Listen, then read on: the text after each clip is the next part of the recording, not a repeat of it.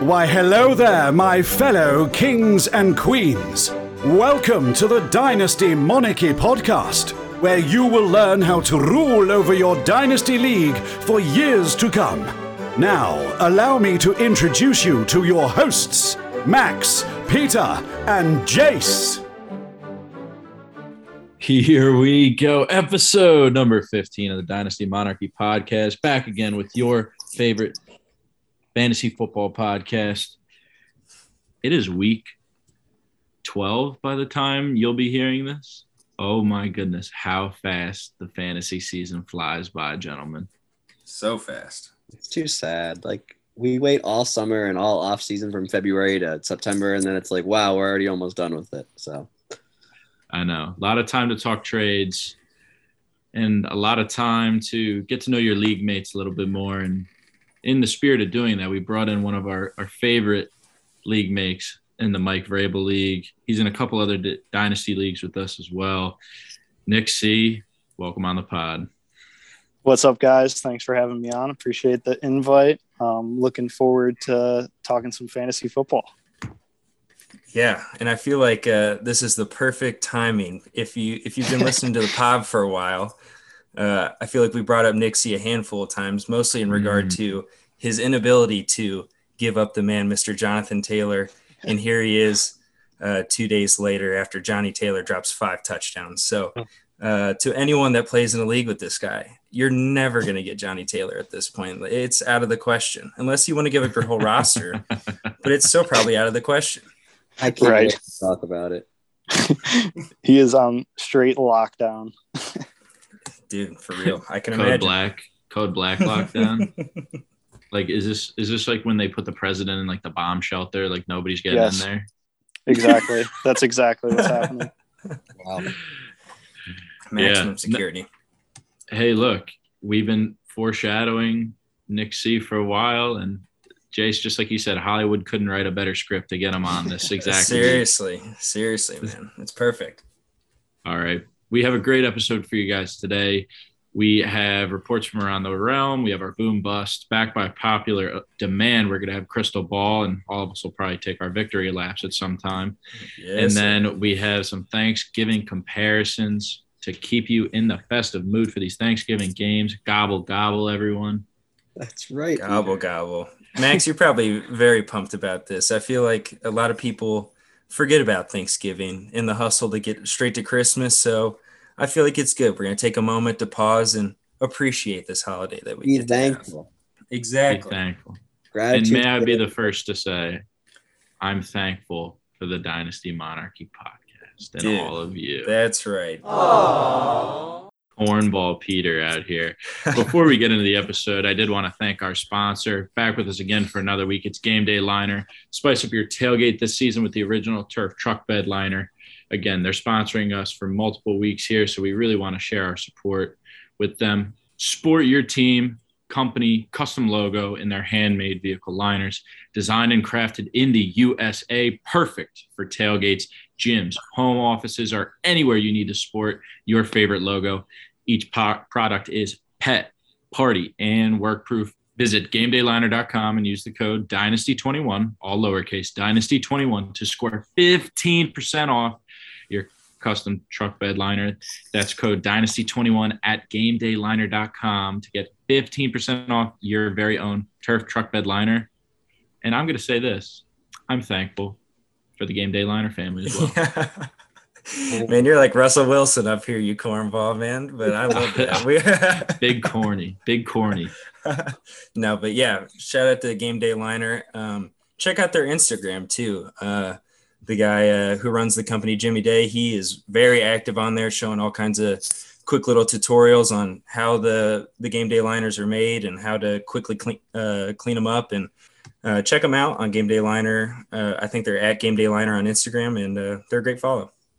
Yeah, it's pretty sad that, you know, football, it's starting its second act.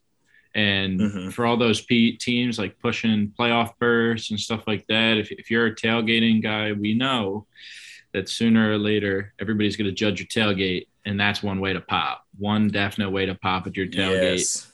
So Go to GameDayLiner.com. Use code Dynasty21, all lowercase, to get 15% off your custom truck bed liner, your turf truck bed liner.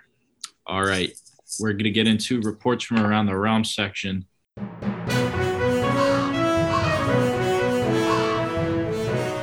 It's very rare that we start off with a Jaguar, but there wasn't much news to talk about. Jamal Agnew is going to be out for the season. What is that, their third back that's completely hurt this year? Yeah, third wide receiver, I think. Yeah, they've been been all kinds of banged up, man. Their skill positions are really ailing down in Jacksonville. I don't know what it is. Maybe Urban Meyer's pushing them a little too hard, thinking they're college kids.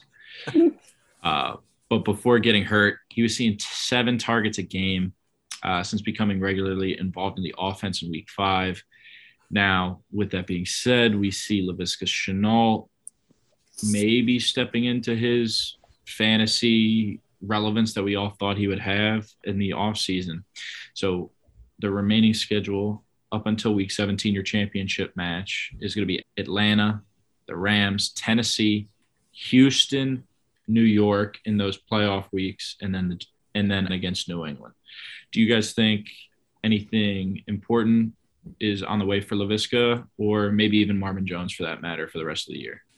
I mean, Jamal Agnew, he was really I really don't think many people are starting him. Unless I started him actually last week because I had a bipocalypse, but he's just one of those guys that he can take a deep play to the house, 66-yard touchdown, whether it's rushing or passing. But I just don't really feel like he's a fantasy relevant option. I mean, if anything, I feel like this does help Laviska Shenault, hopefully, but we just haven't seen Trevor Lawrence take that step in the NFL yet, so I'm still not confident starting any Jacksonville players.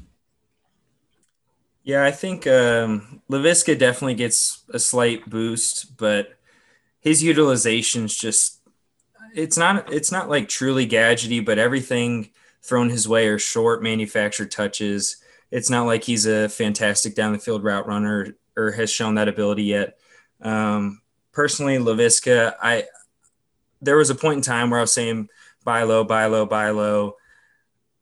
I don't know, man. I don't really see the upside for him in this Jacksonville offense at this point. He is a young guy that I wouldn't mind having on my team, but I think this most affects Marvin Jones. I think for anyone making a push for the final title at the end, I think that schedule, with exception to that Week 17 matchup in New England, is fantastic. So I love him as a wide receiver 3 with some week-to-week upside, but like Max said, Trevor Lawrence is, really not shown an ability to be a prolific passer in Jacksonville. So I don't know. I'm not expecting anything above wide receiver 3 numbers for either of these guys moving forward.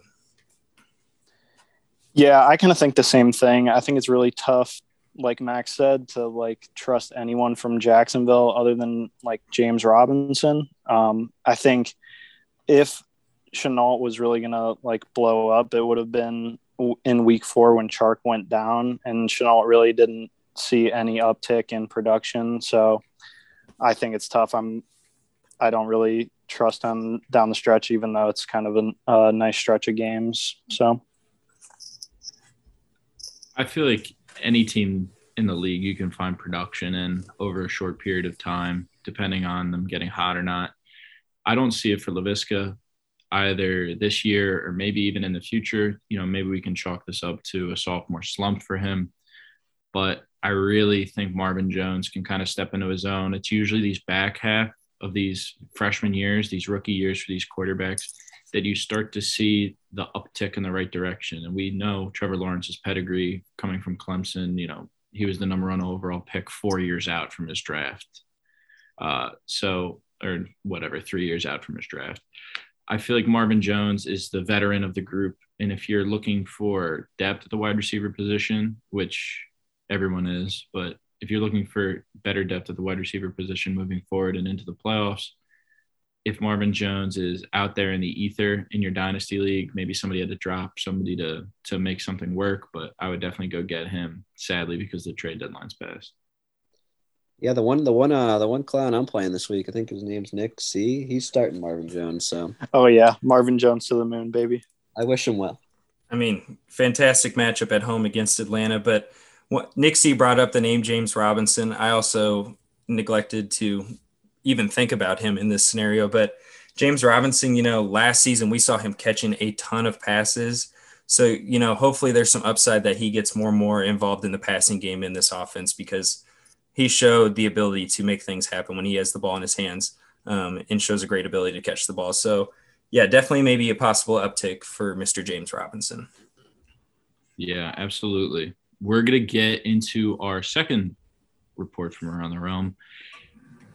Now, I want like Fox or whoever does the games for New Orleans moving forward. I just want Taysom Hill's, you know, nameplate just to say flex. I don't want it to say quarterback. I don't want it to say running back, wide receiver, quarterback, tight end. I just want it to say flex on it. But with that being said, Taysom Hill has signed a 4-year extension that is going to be worth anywhere between 40 to 95 million. That's just funny to hear, depending on which position he plays. If he's available on your waivers in a superflex league, are you trying to stash him in the hopes that he plays this year? Obviously, Trevor Siemian did not look dynamite against that Eagle defense. And then moving forward, what do you think Taysom Hill's value is as a standalone quarterback in superflex? I mean, it's so tough because, like, if you ask me, I'd be like, oh, I don't really care much for him. Like, he hasn't done much as a quarterback this year. He's been hurt and stuff like that. But then his team that sees him every single day is paying him $40 to $95 million. So they must know something I don't know.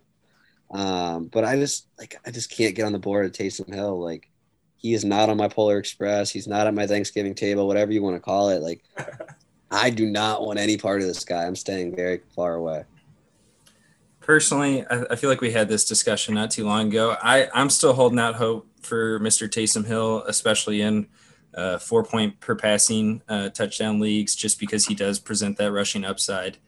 The thing about that deal, though, like, it gives you a certain amount of hope that, you know, maybe he's going to be an option for them long term. But the fact that they structured it depending on which position he plays makes you feel like he's probably just going to be that same old utility guy that he's been. So I'm interested. I'm not willing to, you know, drop all my fab for him or anything like that. If I play in a fab league or anything like that, we don't even know how much he's going to play this season. But long term, if I'm not competing this year and he's sitting around, he's a free agent ad, I'll throw him on the bench and stash him for sure. Yeah, I agree. I mean, I definitely would take a shot on him if he's on waivers. But I don't really know how much standalone value he has long term. I think it's just tough. I mean, there really is that elite rushing upside, like when he's playing quarterback. But I don't know. I was really assuming that he would have just slotted into that QB1 role for them when Jameis got hurt. And then they just went right to Trevor Siemian, who's been playing terribly. So I don't know. It doesn't really give me too much hope for Taysom Hill that they're really going to trust in him as QB1. So, yeah, Taysom Hill walked so that Jalen Hurts could run. It's really true. Because when I look at both of those players, I see Jalen as a not fast, not great passer, but just an all-around athlete at the quarterback position that excels at certain things, right? He excels at running the ball, but he's not the quickest.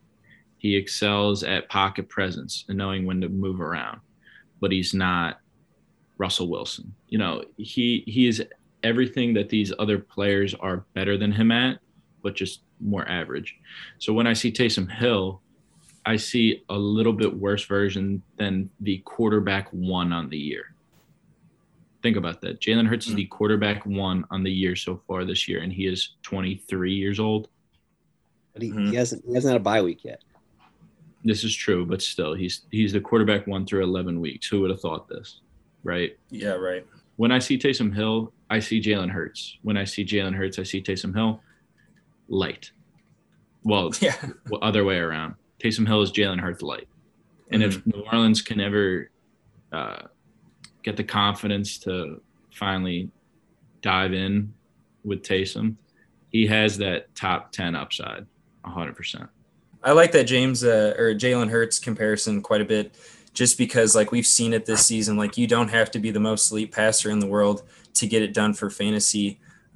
We've seen the Eagles running the ball, like just running the skin off the ball lately.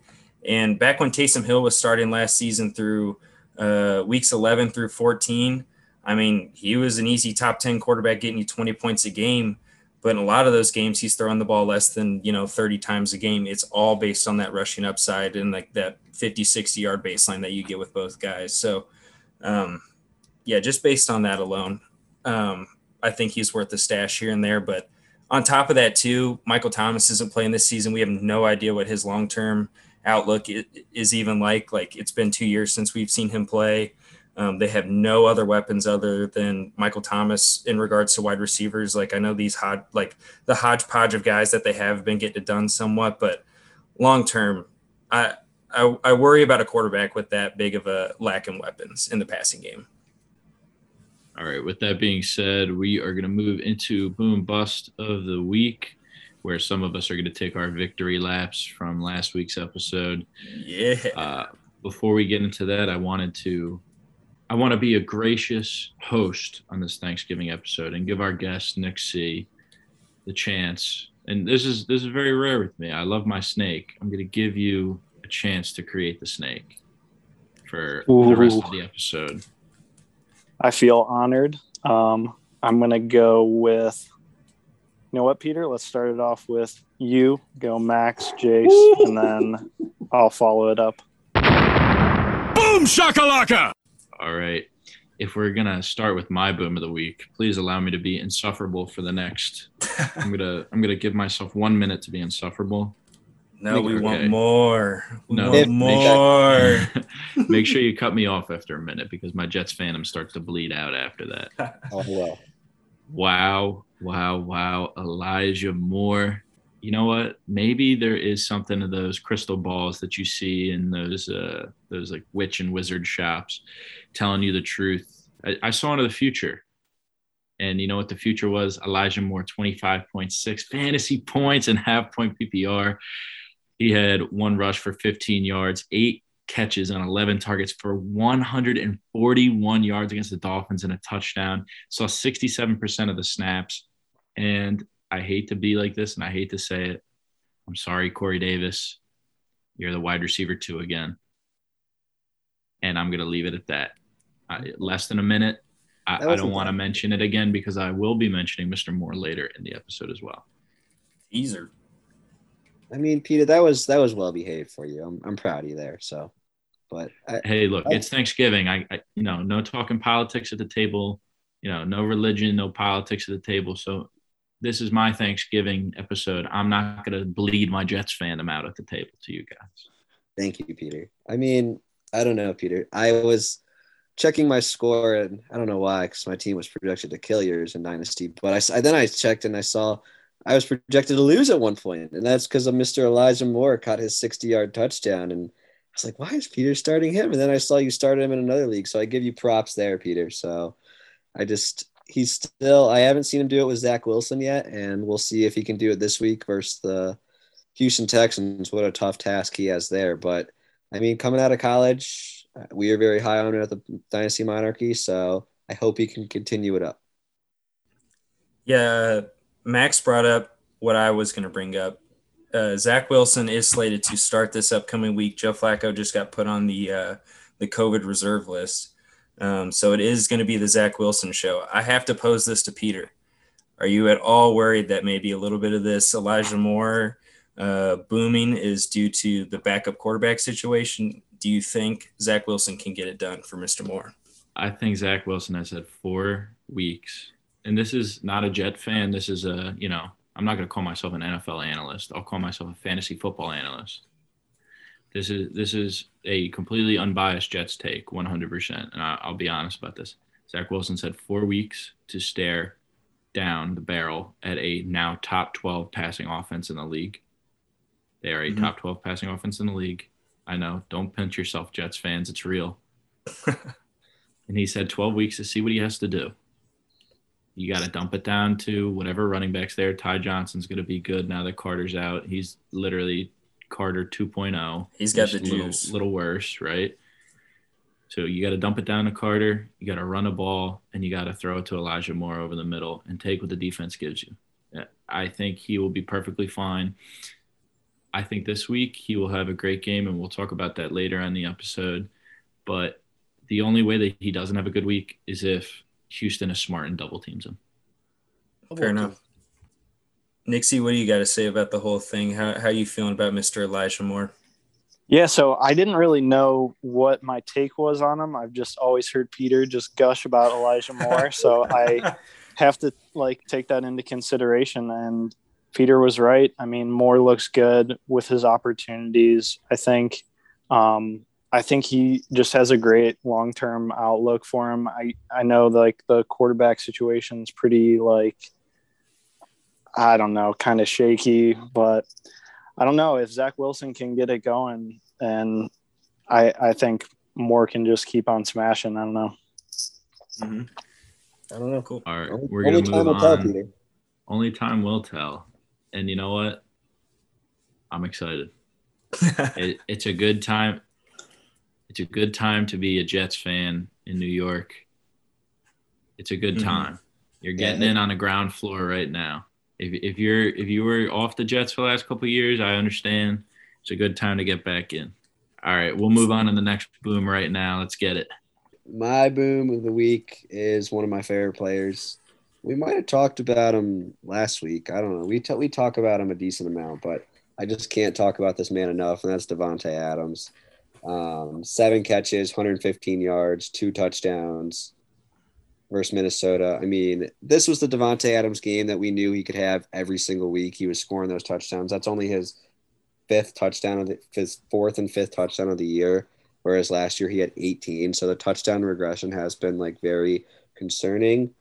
He has a bye week coming up as well, which kind of stinks for Davante owners. But I really think in the playoffs and moving forward, I mean, he's a locked and loaded kind of guy for me. I mean, he plays Baltimore week one of the playoffs, and then he plays Cleveland in the second round, which, I mean, Cleveland, if we've seen Cleveland's defense, we know that's going to be a lot of points for Davante, and then he plays Minnesota. So I'm loving Davante right now, and trade deadlines have probably passed, but I think he will finish as the wide receiver 1 this year over Cooper Kupp. Ooh. Yeah. Bold. Yeah, I don't have much to add on Mr. Davante Adams. That playoff schedule is juicy, especially that rematch against Minnesota at home in the championship round. That's going to be ridiculous. So, I don't have too much to add. You know, you get what you get with Davante, and it's nothing short of greatness each and every week. So we will just have to wait and see what happens this offseason.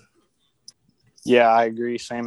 Same thing here. I don't really have too much to add. Davante, I mean, locked and loaded, top 3 wide receiver every year. I mean, even though Rodgers has kind of been, I don't know, he's been kind of weird this year, not as consistent as usual like last season. But, I mean, Davante's going to get the targets, and he's just a hoss. So, lock him in.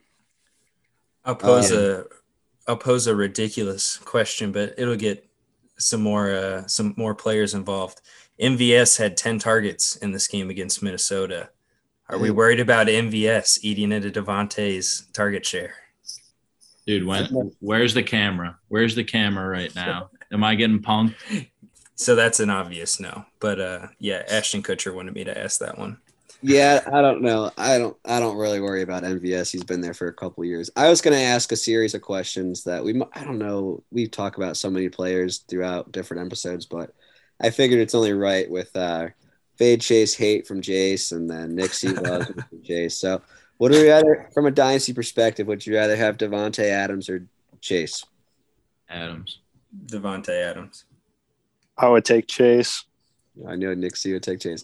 Yes, what do we have, Davante or CD? CD. Davante. I would probably lean CD as well. All right, Davante or Justin Jefferson? Justin Jefferson. Jeff. Yeah, J-Jet for sure. Davante or Ridley? Davante. Tay. Davante, yep. All right. And then that's the one you've been meaning to ask. Yeah, ask it. My last one is Davante or Diggs? Oh, you thought I was going to ask Davante or Cooper Kupp? Yeah. Give me this. This is a player. I'd rather have Davante. But situation and everything like that factored in, I will take Diggs every day of the week. I'm kind of leaning the same way with you. If I'm a contender right now, I'll take Davante. Long term, I'll take Diggs. Yeah, I agree. I think I would go Diggs just because of the uncertainty coming up with Davante in the offseason. So, yeah, I would say Diggs. And then, all right, I got three more, but we're going to rapid fire them real quick here. So you guys can answer all three of them at once. We'll just go through it. Davante or A.J. Brown, Davante or DK Metcalf, and Davante or Cooper Kupp. I'll go A.J. Brown, Davante over DK, Cooper Kupp. Okay. The only one that I'm taking is A.J. A.J.B. That's it. All right. Nick C. I'm probably going A.J. Brown, probably DK, and then I would take Davante over Cooper. Wow. Okay. All right, we're going to move into our next boom of the week. Let's hit it, Chase. Yeah, so my boom of the week, victory lapping on Mr. Myles Gaskin that I foresaw in the magical crystal ball. He had a fantastic matchup with the New York Jets. Got away with 23 carries, 89 yards, 4 targets, 3 receptions, 7 yards, and got in the end zone, which I was also Peter and I were both 2 for 2 on our touchdown predictions on the crystal ball. So Myles Gaskin got himself a receiving touchdown. He played 74% of the snaps, which was a season high for him. Salvin Ahmed was a healthy scratch in this one, and Duke Johnson was promoted from the practice squad in this one. And Duke Johnson has been irrelevant for quite some time, ever since his days in the land. Yeah, man, we were kind of hoping he would stay out of the picture, or at least I was, because then you don't have to deal with the old David Johnson, Duke Johnson thing if you're ever dealing with waiver wire free agency pickups. I know that's burned me 1,000 times in the past. But the biggest thing I got to say about Mr. Gaskin here is, you know, the increase in snaps and the healthy scratch of Salvin Ahmed definitely is encouraging. You know, I feel like they're finally seeing that Myles Gaskin is the best guy they have in their running back room, and they're just going to give him the rock. But that offensive line is just so bad. And honestly, like, I know Tua's been pretty good, but I don't think I see him running any kind of high scoring offense where they're going to be on the goal line that often. And on top of all that, the remaining schedule is very tough. He's got Carolina this upcoming week. They got a really tough run defense, the New York Giants, who I think are allowing less than 3 yards a carry to opposing running backs. Then he's got a bye week, and then he does draw the Jets again in your first round of your fantasy playoffs, which could be a nice start. Get a repeat of this. Yep. And then he gets great start. Definitely. Yeah, he'll be worth a start there. It'll be risky because it's Myles Gaskin in your first playoff matchup. But then he draws New Orleans, who's a very tough run defense, and then Tennessee, who's been pretty good defense over the last few weeks. So Myles Gaskin, you know, you can spot start him in that first matchup in the playoffs. But other than that, I am tampering all my expectations for him. I can see the volume, but the efficiency, I'm not even I'm throwing that out the window. It's not happening.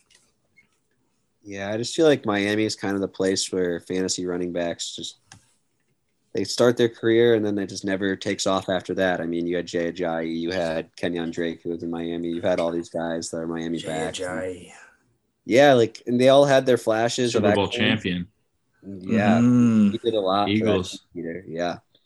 But I can't get on board with Myles Gaskin, and especially with the schedule, like, you mentioned that, and I know that Miami plays New Orleans week 16 on Monday night. That's like the only thing I like from it, that he plays on Monday. So you can get a miracle out of him. So I really don't have that many encouraging things to say about him, because I just don't believe in Tua and that offense and that whole system that they're running. Jalen Waddle's look great, but Will Fuller's getting paid about $4 million every time he catches the ball because he just damned the Dolphins. So good for Will Fuller, but Myles Gaskin, I'm out on him for Dynasty.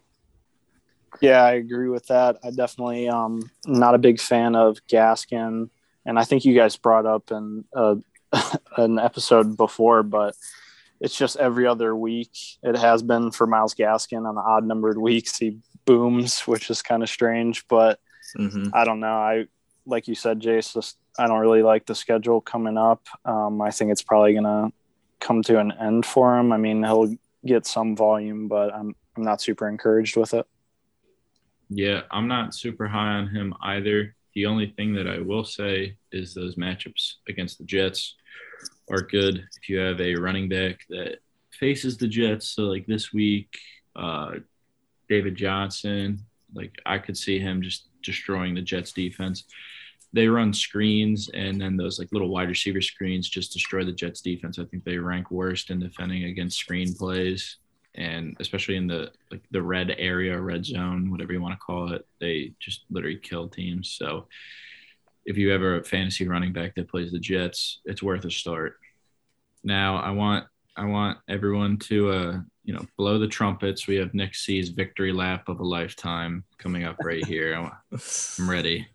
Oh, yeah. I could not be more excited for this one. One of the best fantasy games you could ever ask for from a player came from Jonathan Taylor this week. He played Buffalo. Obviously great defense. He went completely off against them. 32 carries, 185 yards, 4 rushing touchdowns. He also added another touchdown through the air on 3 receptions. I mean, you guys know it. I'm maybe the biggest JT fan. There's probably somebody else. Maybe his mom or dad's probably a bigger fan of him. But I don't know. Pretty doubtful. He's just shown. I mean, this is just what I think he can do. Like, I don't obviously think he's going to bring 5 touchdowns every week. That's unrealistic. But he just showed his elite upside, and I really do think that he's not at his ceiling yet this season. I think he's still going to improve. But not 5 touchdowns is not. Yeah, the ceiling, gentlemen. Yeah, I'm not 6 touchdowns. Yeah, for sure.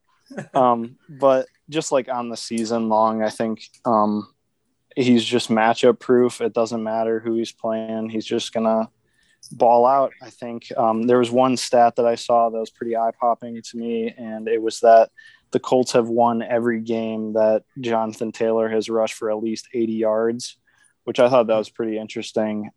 But you guys know it. I love JT. It was crazy to see him go off for a game like that. Yeah, you're probably in heaven, Nick C. Oh, yeah, big time. Even though I lost with him in the very beginning. Oh, we don't talk about that, though.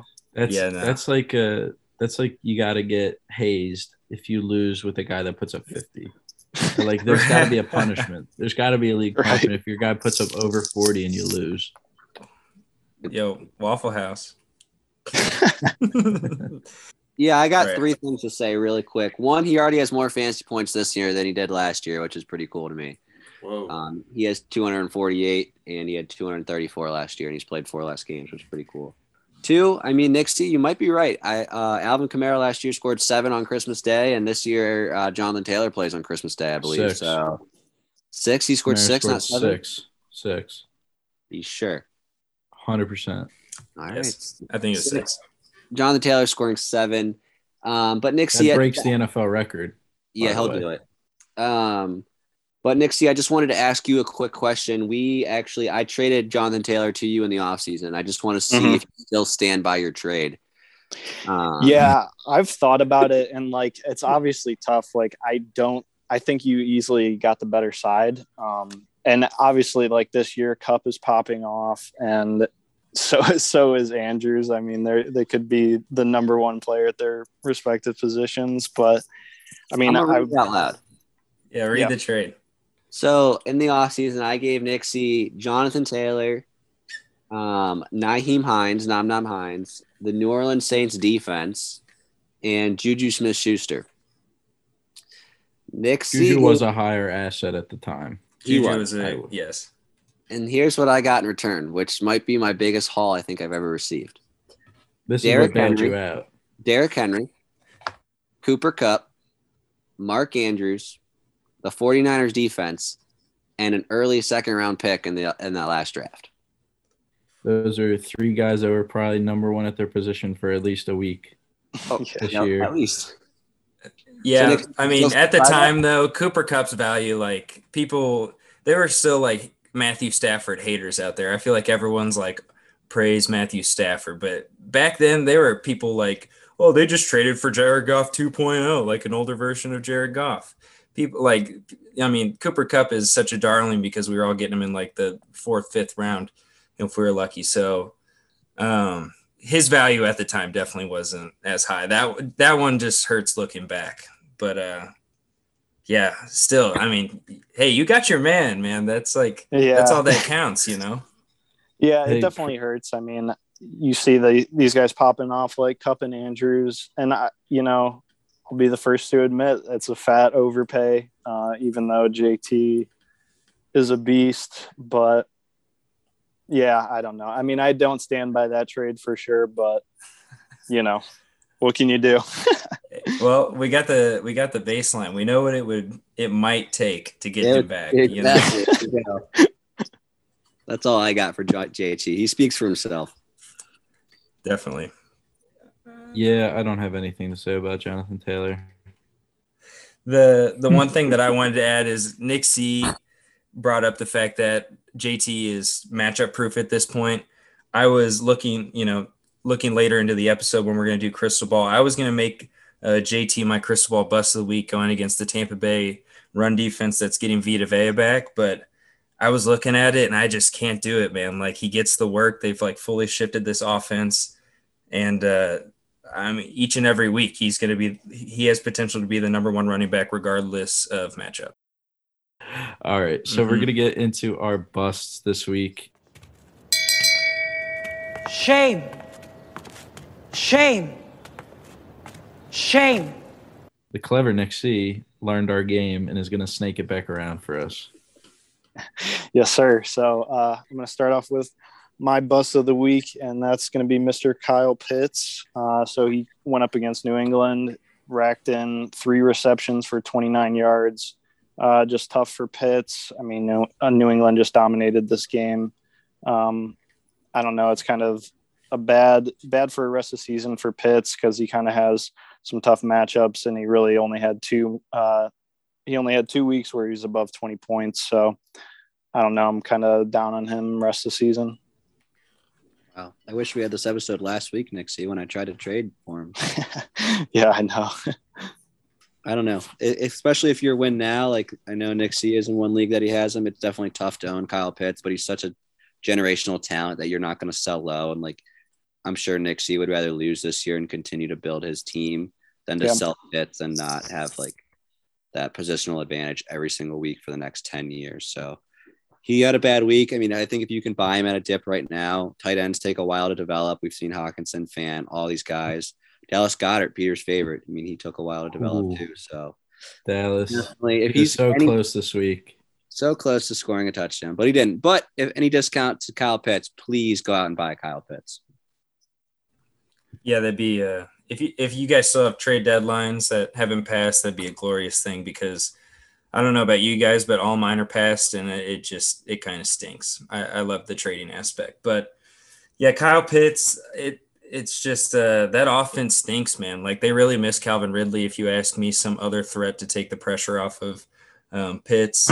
Cordero's been banged up the last few games, and I think that definitely hurts as well. I think, he's not a true tight end from watching. They line him up outside, so it's not like he's matched up with linebackers all the time. I mean, he's getting the best corner treatment that the NFL can offer each and every week. So, yeah, I think it's just going to take time for him to learn and develop. And, Matt Ryan, he's not the quarterback that he once was. So I don't blame Kyle Pitts for, at all his struggles. But, Nick C., you said you didn't like the schedule that much. I think there's a couple sneaky matchups in there for sure. The next 2, Jacksonville and Tampa Bay, definitely, I think, present a little bit of upside. But Carolina, San Francisco, Buffalo, those are all tough. But he has a week 16 against Detroit. So anybody against Detroit has a shot. So I think, there's a little bit of hope there. I think each and every week I'm probably starting him over every single tight end. Any other backup tight end that you have. If you have some other elite guy like Hawk or Kittle or whoever, I'm definitely starting those guys over him. But any touchdown or bust tight end is taking a seat on the bench behind Kyle Pitts for me. Yeah, I'll just say this is the definition of a New England Patriots game, just taking away the Falcons' best weapon and making them look tiny out there. I wouldn't buy into the narrative that that he's bad. I know he's not returning draft value this year in like your redraft leagues. Nobody expected him to, and that was like a big thing in the offseason from every, you know, analyst show out there was telling you don't draft him for redraft, whatever. But Dynasty, it's so long, and the guy's like 20 years old, or he just turned 21. He's like one of those guys that skipped 6 grades in kindergarten and first grade, and he was like 15 and a senior in high school, or like he's like one of those athletic specimens that just kept moving forward. So he's so young compared to like Najee, who's a rookie too, who's 23, when he's all like barely 21 or still 20, I can't remember, but he's going to have a lot of time to develop. He's got a big body, and he'll learn how to use it. Atlanta's going to be going full rebuild with a new quarterback next year. I can almost guarantee that. So I would be buying up that dip when the quarterback gets taken and everybody realizes it's going to be a full rebuild. Mm-hmm. For sure. All right. We will move into Mr. Jace's bust this week. Yeah, this one, another victory lap. Foresaw this one in the crystal ball last week. Michael Pittman, 5 targets, 2 catches, 23 yards. And, you know, if you saw the score of that game and didn't know anything about JT's big touchdown game, you'd see them scoring over 40 points and think, oh, Michael Pittman had to go over 100 and score 2 touchdowns. But no, man, he caught 2 balls. That's it for 23 yards. So the biggest thing I got to say is, you know, I've always kind of been a fader of Mr. Michael Pittman. Like, he's proved us wrong a couple times. He's looked like an alpha at times. But honestly, like, I never fully bought into it, and I'm not bought into him for the rest of the season. You know, I think going back to JT, we've seen this offense fully shift to this is the JT show. We have one of the best offensive lines in the league. We're going to use them. We're going to use our the quote unquote best running back in the league. And we're just going to ground and pound. So I think we've seen it shift. They want to keep the ball out of Carson Wentz's hand as much as possible. And yeah, he draws some pretty stingy matchups. He's got a great couple matchups coming up. He's got Tampa Bay this upcoming week. We've seen wide receivers be pretty solid against them all season. I know they've been a little bit better as of late, but they're still vulnerable. And then he's got Houston in week 13.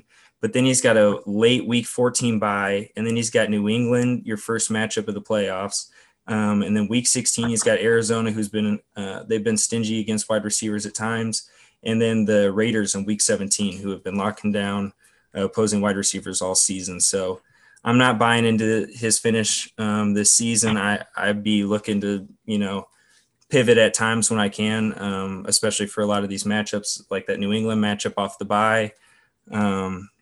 So, yeah, I don't know how you guys are feeling about him, but I'm pretty out for the rest of the season. I'll keep it short. I kind of like the New England matchup, honestly.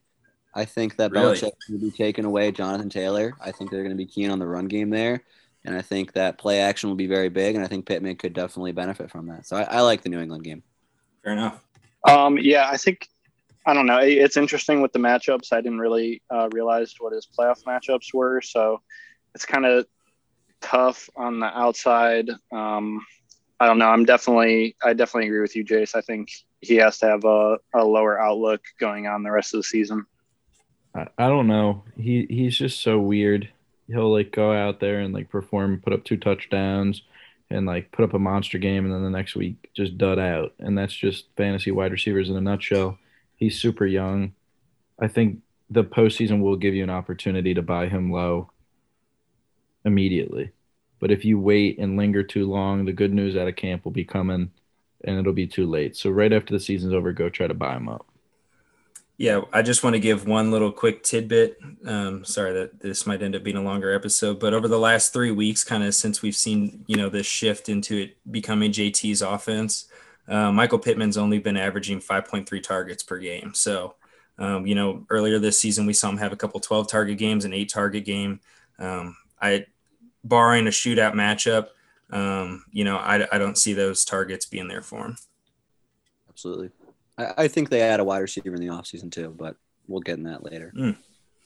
All right, Max, I'm ready for you to put the final nail in the coffin. You ready for it? Me. Yeah, so as you guys know, Peter loves my bust of the week, Josh Jacobs. I'm just going to keep it short. I don't know what Peter sees in him. I really don't. The man, he's getting 7 carries, 9 carries, barely over 10 carries a game. If he scores a touchdown, then he can get over double digits. But if not, I mean, he's gotten 6, 8 points. I mean, it's really sad to see that this once top 12 back 2 years in a row has now became just a guy that's not even getting 10 carries. He's getting phased out of the offense. His passing game work has gone up, but I just think he's touchdown or bust at this point. Personally, I'll be quick about it. We talked about it all offseason, or at least one of my big points on him was he's just super game script dependent. Like if they're not winning, he's honestly not involved. I know the receiving game usage has been up lately, but he hasn't really been doing anything spectacular with it. So I think, you know, if it's a game that you think they're going to win, then he's going to be a great start. Hopefully he falls in the end zone, but if it looks like Vegas is going to get blown out for whatever reason, then I might be willing to pivot for sure. Like this week versus Dallas. Yeah, depending on your depth, you could pivot off of that for sure.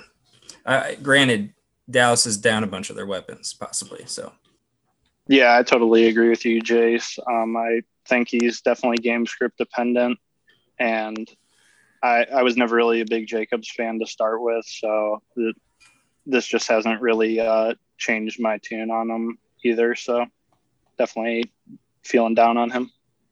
This is all I can say for my boy. In the summer, Monarchs had a unanimous, we're a little bit lower on Michael Carter than everyone else. We said pump the brakes on Mr. Carter, and even I said that as a Jet fan. You know, we saw all these factors play in, and then it didn't work out at the start, but then he started to prove himself, right? The difference between that and this is that Josh Jacobs, we have seen on field him not play up to scratch. He's extremely game script dependent, and I'm out here being 100% brutally honest. It's very sad. This is like the death of a son. Josh you Jacobs can tell. Is son to me. It's so sad. Like totally you can tell. Like if you play the start of the episode versus now, like my voice was so much happier, and it's so sad to watch him because I see when he has the ball in his hand, when he's running through the tackles, how great he is, and it's just sad to watch him get scripted out. The only hope is that next year the Raiders are going to have a new coach. Josh Jacobs will still be under 24. At the start of next year, under 25, something like that. And he'll be a young asset who can maybe have a coach realize how great he is. Yep. Keep telling yourself positive thoughts, Peter. I like it. That's it. I'm sorry. All right. Thank Peter. You all for coming to Mr. Jacobs's 2021 funeral. Sad days, Peter. So sad. I still like him long-term like you do. He's still young, but just for right now, like I said, if you think they're going to win, start them. Otherwise, if you have good pivot options, I'm willing to pivot. So I think it's only right that we get to move to you. Nick C., you set the order perfectly. Since my bust was Josh Jacobs, Peter, your bust is one of my guys, so take us away. Yeah, let me hit the alley-oop real quick on you. I see a guy almost put up 100 yards in a game, and you go, holy moly, this guy put up 100 yards, almost 100 yards. He must have had a great week. And I look, and Antonio Gibson puts up 7.5 points. What is that? He had 19 carries for 95 yards rushing. But here's the big kicker. 0 targets. 0. They did not look his way once passing the football in that game. Beyond that, this is probably even worse than not getting a single target. He found his way in the red zone, getting the ball, chunking yards, and completely untouched fumbles the ball inside of the 15 and then gets stopped inside of the 5 twice by gang tackling. He had a terrible, terrible, terrible week.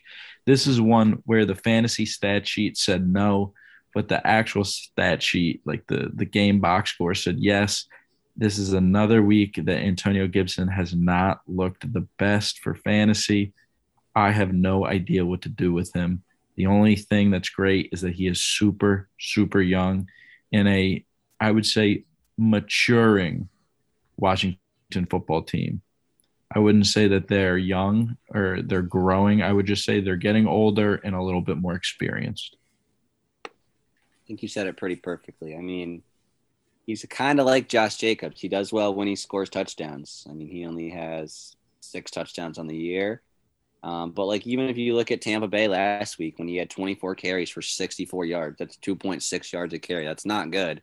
The only thing that bailed him out was 2 rushing touchdowns. So, definitely been sad to see. But the one thing that I will say about Antonio Gibson, since we're keeping it brief here, he has Philadelphia's rushing defense twice in the playoffs, which I think is very true. So when we gotta make the playoffs first, I have to make the playoffs. But I know a fellow guest, Nick C., just traded for him in a different league from me to make the playoff run. Well, Nick C., I'll let you kick this off. Maybe you want to discuss your thinking. Maybe bring up the trade. I definitely think Gibson, like you said, his playoff schedule is super nice. So I'm contending in one dynasty league, and my one running back is Swift. My other one's Barkley. So Barkley has kind of been inconsistent with his injuries and stuff. So I kind of wanted to lock down another RB. I traded Max, Michael Gallup, Jordan Love, 23 first and Ravens D, and I got back Curtis Samuel, Gibson, Patriots defense, and 22 and 23 third rounder. So it was really just a playoff move, and for me, just because New England defense plays Jacksonville in the final week of the season. So I know it's kind of thinking, like wishful thinking, that I'll make it there, but if I do, I'll have a smash matchup there, and I think Gibson can help me in the playoffs with those 2 Philly matchups. Was that a super flex or one quarterback league? Super flex league. Yeah. Okay. So the Jordan Love piece means a little bit more, but I like that trade a lot. Like for Max, the rebuilder, I guess, in that situation, and then Nixie, the competitor, like, I love that trade. That's like dead even down the middle, if you ask me. So cool. That trade gave me 6 first round picks in 2023. Woo! So it's a class that I like, but it's a little bit of patience. All right, that's going to wrap it up for our boom bust section. We're going to move into crystal ball now. We're going to zoom through crystal ball and then get to our Thanksgiving special at the end. And then to keep with our order, I guess I'm just going to have to go first. Why don't you do both, your boom and your bust right now? The boom. So when I look into the crystal ball, you know, I say, oh, crystal ball, you know, tell me who's going to play well or something that rhymes. And I look deeper and the fog starts coming up. And I see Mr. Elijah Moore again. Oh, who would have thought? Did you pick up last week's crystal ball? It's the same one for all of us. We pass it around. Did you shake it hard enough? Yeah. Oh, you can't shake the crystal ball. You spin it, and then you put your hand over it. Maybe you put a cloak over it and like cast a spell on it. No, I said some words that like kind of rhymed. I don't know. They probably even mine's just a magic 8 ball. Sorry, that's where the confusion comes from. Yeah, I gotta just shake that guy. Well, speaking about the 8 ball, that's Elijah Moore's emoji. Another one. That's his emoji. Boom. He's the 8 ball because he wears number 8, and he's quote unquote different, as the young kids say in this day and age. Elijah Moore is going to be going up against the 8th ranked defense against the pass. Well, bottom 8 ranked defense against the pass. I think Zach Wilson's going to be back, and Houston, their strength is at linebacker. It's not at those outside corners. So those tight ends and running back dump-offs aren't going to be there. I would also say that Corey Davis would boom. I'll say that any Jet receiver has the chance to really make the case for themselves, but I'm just going to stick with the hot hand in Elijah Moore. And then the crystal ball, when I was looking into it, it had Leonard Fournette as the little poopy face boy for the week. Indianapolis is a top 3 run defense. I really think that they are starting to roll. Obviously, Tampa Bay is going to be a different kind of struggle, but Tom Brady has never, I would say, depended on his run game to win games. Obviously, it was very nice and helped him set up, you know, play action and stuff like that. But when the run's not there, I know Bruce Arians and I know Tom and that entire offense, they're not going to pound the ball just to pound their heads up against a brick wall and realize that it's not going to move. So I really don't think Leonard Fournette's going to have a great week this week. I like them both. We won't touch them too much. It's just crystal ball talk. So I'm going to move quick here, and I have a pair of Ole Miss receivers. One is going to have a great week, and one's going to have a bad week. And did you consult the crystal ball about this? Oh, I consulted the crystal ball multiple times today, and it just kept telling me Ole Miss wide receivers, and that's why you picked Elijah Moore, and that's why I picked DK Metcalf for my crystal ball boom of the week. He plays on Monday night, and if you know me, I love primetime games, especially Monday night games. And he plays the football team, so I think he's due for a really big bounce-back game. I think the Seattle offense gets going, and I think DK finally gets unleashed with Russ again. And then my bust of the week, which I think is honestly a pretty easy bust to see, and I'm really glad I get to play him in redraft. And that's A.J. Brown. He plays the New England Patriots. He's banged up. Belichick knows he's their only guy that they really like to throw to. I think it's going to be a tough day for Mr. A.J. Brown. I sadly agree because I'm going against Max in redraft in a very pivotal matchup, and I got A.J. Brown sitting on my squad, so that might hurt. But hey, one touchdown away from fantasy relevance any week, player. Hey, true. That's right. And this is A.J. Brown we're talking about. It can happen any week. So moving into my crystal ball picks of the week, first off, I'm shaking up the magic 8 ball here, and it's showing me Mr. David Montgomery for my boom pick of the week. I like a lot of matchups this week, honestly. I really struggled to find a bust, but I love David Montgomery this week. Justin Fields is out in this one. Andy Dalton is in. Allen Robinson is looking doubtful once again, and Darnell Mooney himself, he is banged up and has been limited in both practices this week. It is the Thursday Thanksgiving game, so it is a short week. And I just really like the Bears to feed Mr. Montgomery in this one against Detroit. I think they're going to want to keep the ball out of Dalton's hands as much as possible. Khalil Herbert, he only played 12% of the snaps this past week, and Damian Williams is looking to miss another game. So I like David Montgomery to get back into the receiving game a little bit this week. On top of that, the Lions are just an incredible matchup. They've given up the second most points to opposing running backs this season. Against them, teams are averaging 26 attempts, 114 yards on the ground, 1 touchdown. And then in the receiving game for running backs, opposing teams are averaging 4.5 targets, 3.7 receptions, 32.5 yards, and another 0.7 touchdowns. So I think Montgomery has a good shot for a big Thanksgiving multi-touchdown game this week, and I'm firing him up anywhere I have him. Next, for my bust of the week, I'm shaking up the magic.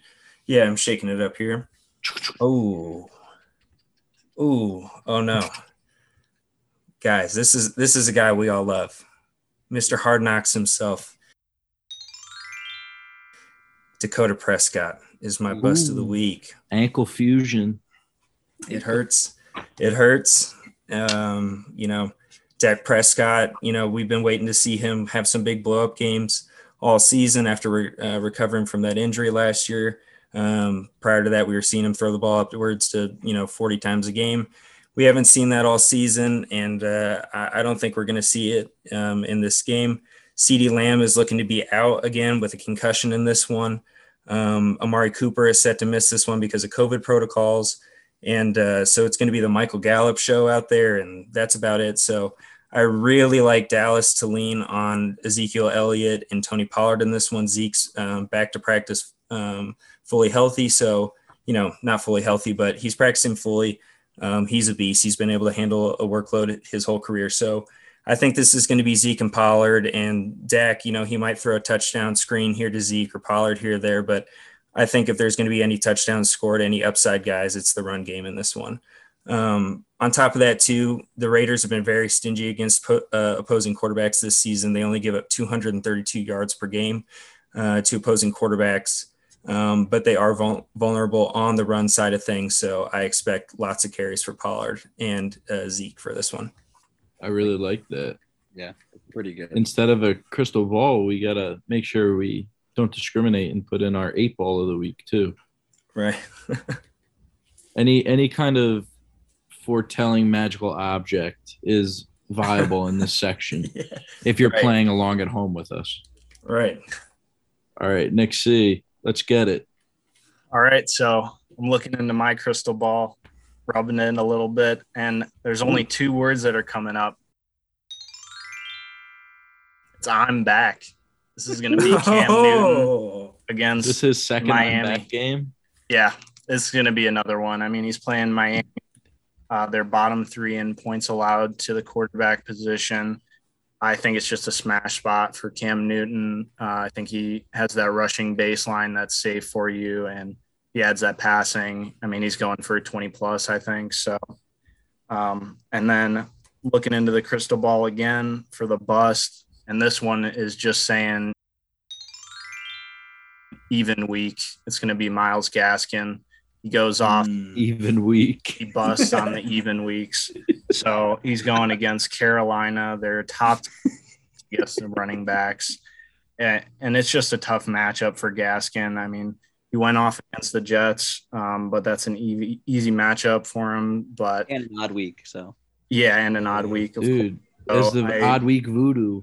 Yeah, I don't like Gaskin this week. I think he's a bust. I like great call. All right, that's going to be our crystal ball foretelling objects segment. We'll rename it in the future to allow all kinds of fortune-telling devices, just so everyone at home can play along with us. Mm-hmm. But that's going to wrap it up for that section, and we are finally moving into our Gobble Gobble Thanksgiving comparison section, my favorite part of this week. My favorite holiday is Thanksgiving. So anytime we can fuse fantasy football and Thanksgiving into our same segment, I'm a very happy boy. All right. Who just did that?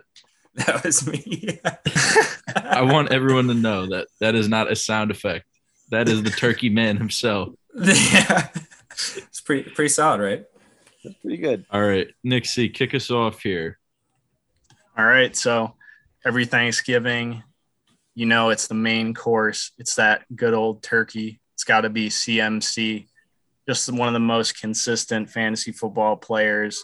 The main course. He's the main course in fantasy football. I mean, this guy will win you leagues. I mean, not this year just because he's been hurt, but normally he's going to get you 20-plus points every week, no question. All right, really quick, before we get into the next one, I did want to throw out some families across America decide not to go with the turkey and go with an alternative option, the ham. Ooh. Now, the ham doesn't get as much love, but has been making its way up the ranks over the course of the last couple of years. And it hurts for me to have to say this one when you're in the call, Nick, but I feel like that's got to be Jonathan Taylor. It's starting to gain ground on the turkey in Thanksgiving. I like it, Peter. The honey-baked ham. JT is the honey-baked ham. JT is the honey baked ham. Yes, sir. Making waves. Every family's having the debate. You know, maybe next year we got to go with the ham. There you go. Right. who's our stuffing and dressing? Would you say for stuffing and dressing? I got good old Ezekiel Elliott, baby. I feel like he's been a staple on Thanksgiving Day. You know, jumping into that big old bucket and the Salvation Army bucket and peeping out of there. And I just feel like every Thanksgiving he puts on a show. He's been in the NFL for such a long time, just doing the same old thing he's done since he got into the league. You know, even this season, everyone was worried about him, but he's the number 7 running back in fantasy football right now. He's a staple piece. You know what you're going to get each and every week with him. Yeah. Absolutely. And moving now to one of my favorite players, the mashed potatoes and gravy. We have a combo here. of Nicholas Jamal Charles and Kareem Hunt. Nicholas Jamal Charles? Charles is still playing? No. Nicholas Jamal Chubb. This is terrible. Oh, man. Oh, I'm sorry. You need to get some mashed potatoes and gravy in your system. You're not thinking right. You need to nickname him on Sleeper right now. Nicholas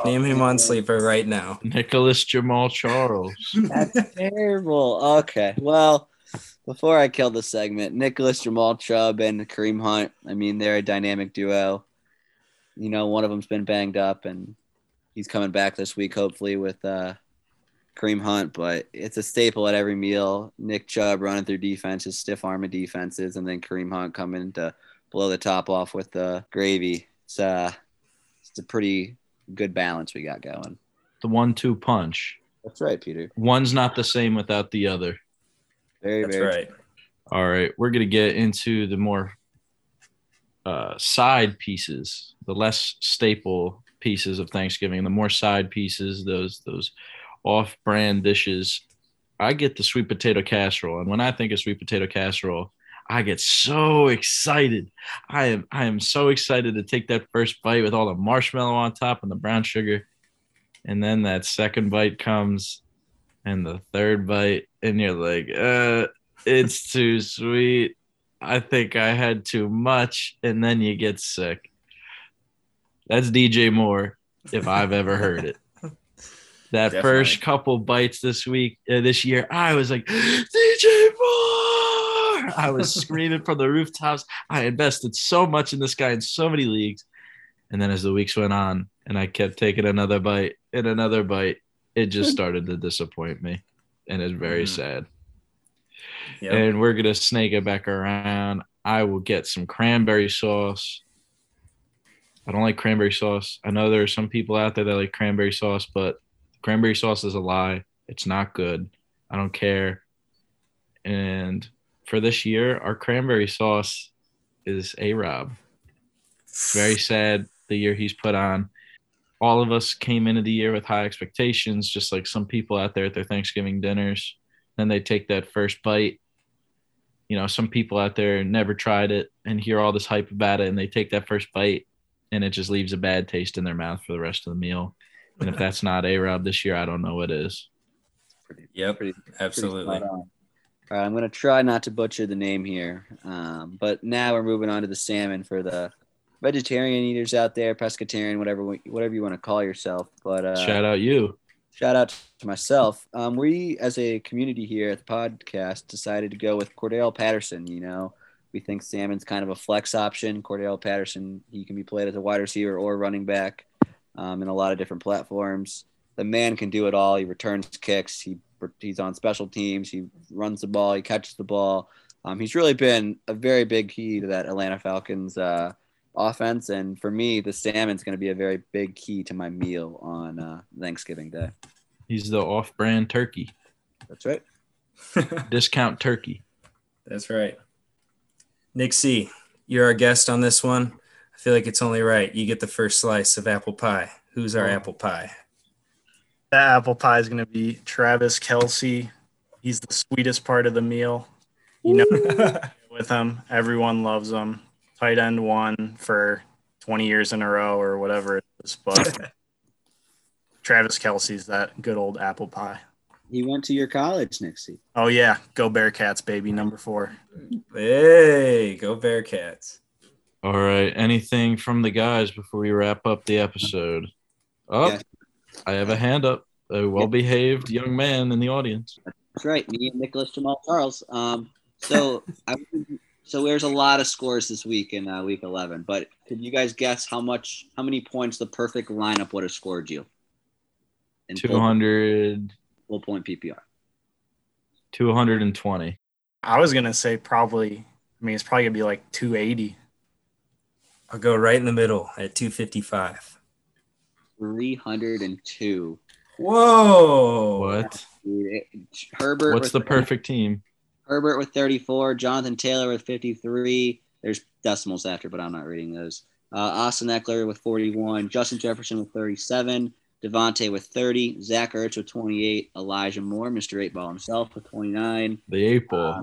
The Bengals kicker, Evan McPherson for 21, and the Patriots defense for 28. Wow. Nick C's the winner. It's only right. All right. With that last little piece of trivia, from our family to yours, we did want to wish everyone a happy Thanksgiving and a safe holiday season upcoming. We're still going to give out episodes moving forward, so don't think of this as a goodbye. It's just we'll see you next week. Happy Thanksgiving to you and yours. It is very important. Hug a loved one. This time of year makes us remember how blessed we are to be able to play fantasy football and even worry about that as part of our lives on a week-to-week basis. With that being said, anything from the other Monarchs here? Yeah, I just wanted to say thanks for having me on, guys. Really appreciate the invite. It was a lot of fun shooting the crap and talking some fantasy football. Had to have the resident JT Holder on. Right. Definitely. It was only right that you finally ended up on here after we've been name dropping you for so long, and we'll have you on again soon, dude. It was a pleasure. Absolutely. Follow us on Twitter at Dynasty Monarchy. We're going to be putting out a couple bets for Thanksgiving to help you ingest that whole lot of turkey, cranberry sauce, mashed potatoes, sweet potato casserole, all that stuff you're going to be shoving down your gullet. Let's shove down some bets and take it to Vegas this week. With that being said, thank you all. Follow us on Apple Pod, Spotify Podcast. Give us a like. Follow us on Twitter. Do whatever you got to do. Spread our name. Tell your grandmother about the show during Thanksgiving. Instead of talking about horrible political stuff, talk about our podcast and spread the word at your Thanksgiving table. And you know what? I bet there will be less fighting. Definitely. So... Thanks to everybody for tuning in, and we'll catch you guys on Saturday's gambling episode. Peace. Thank you for listening to the Dynasty Monarchy Podcast. Fancy some fantasy advice? Tweet or DM at Dynasty Monarchy on Twitter. Until next time, farewell, my fellow kings and queens.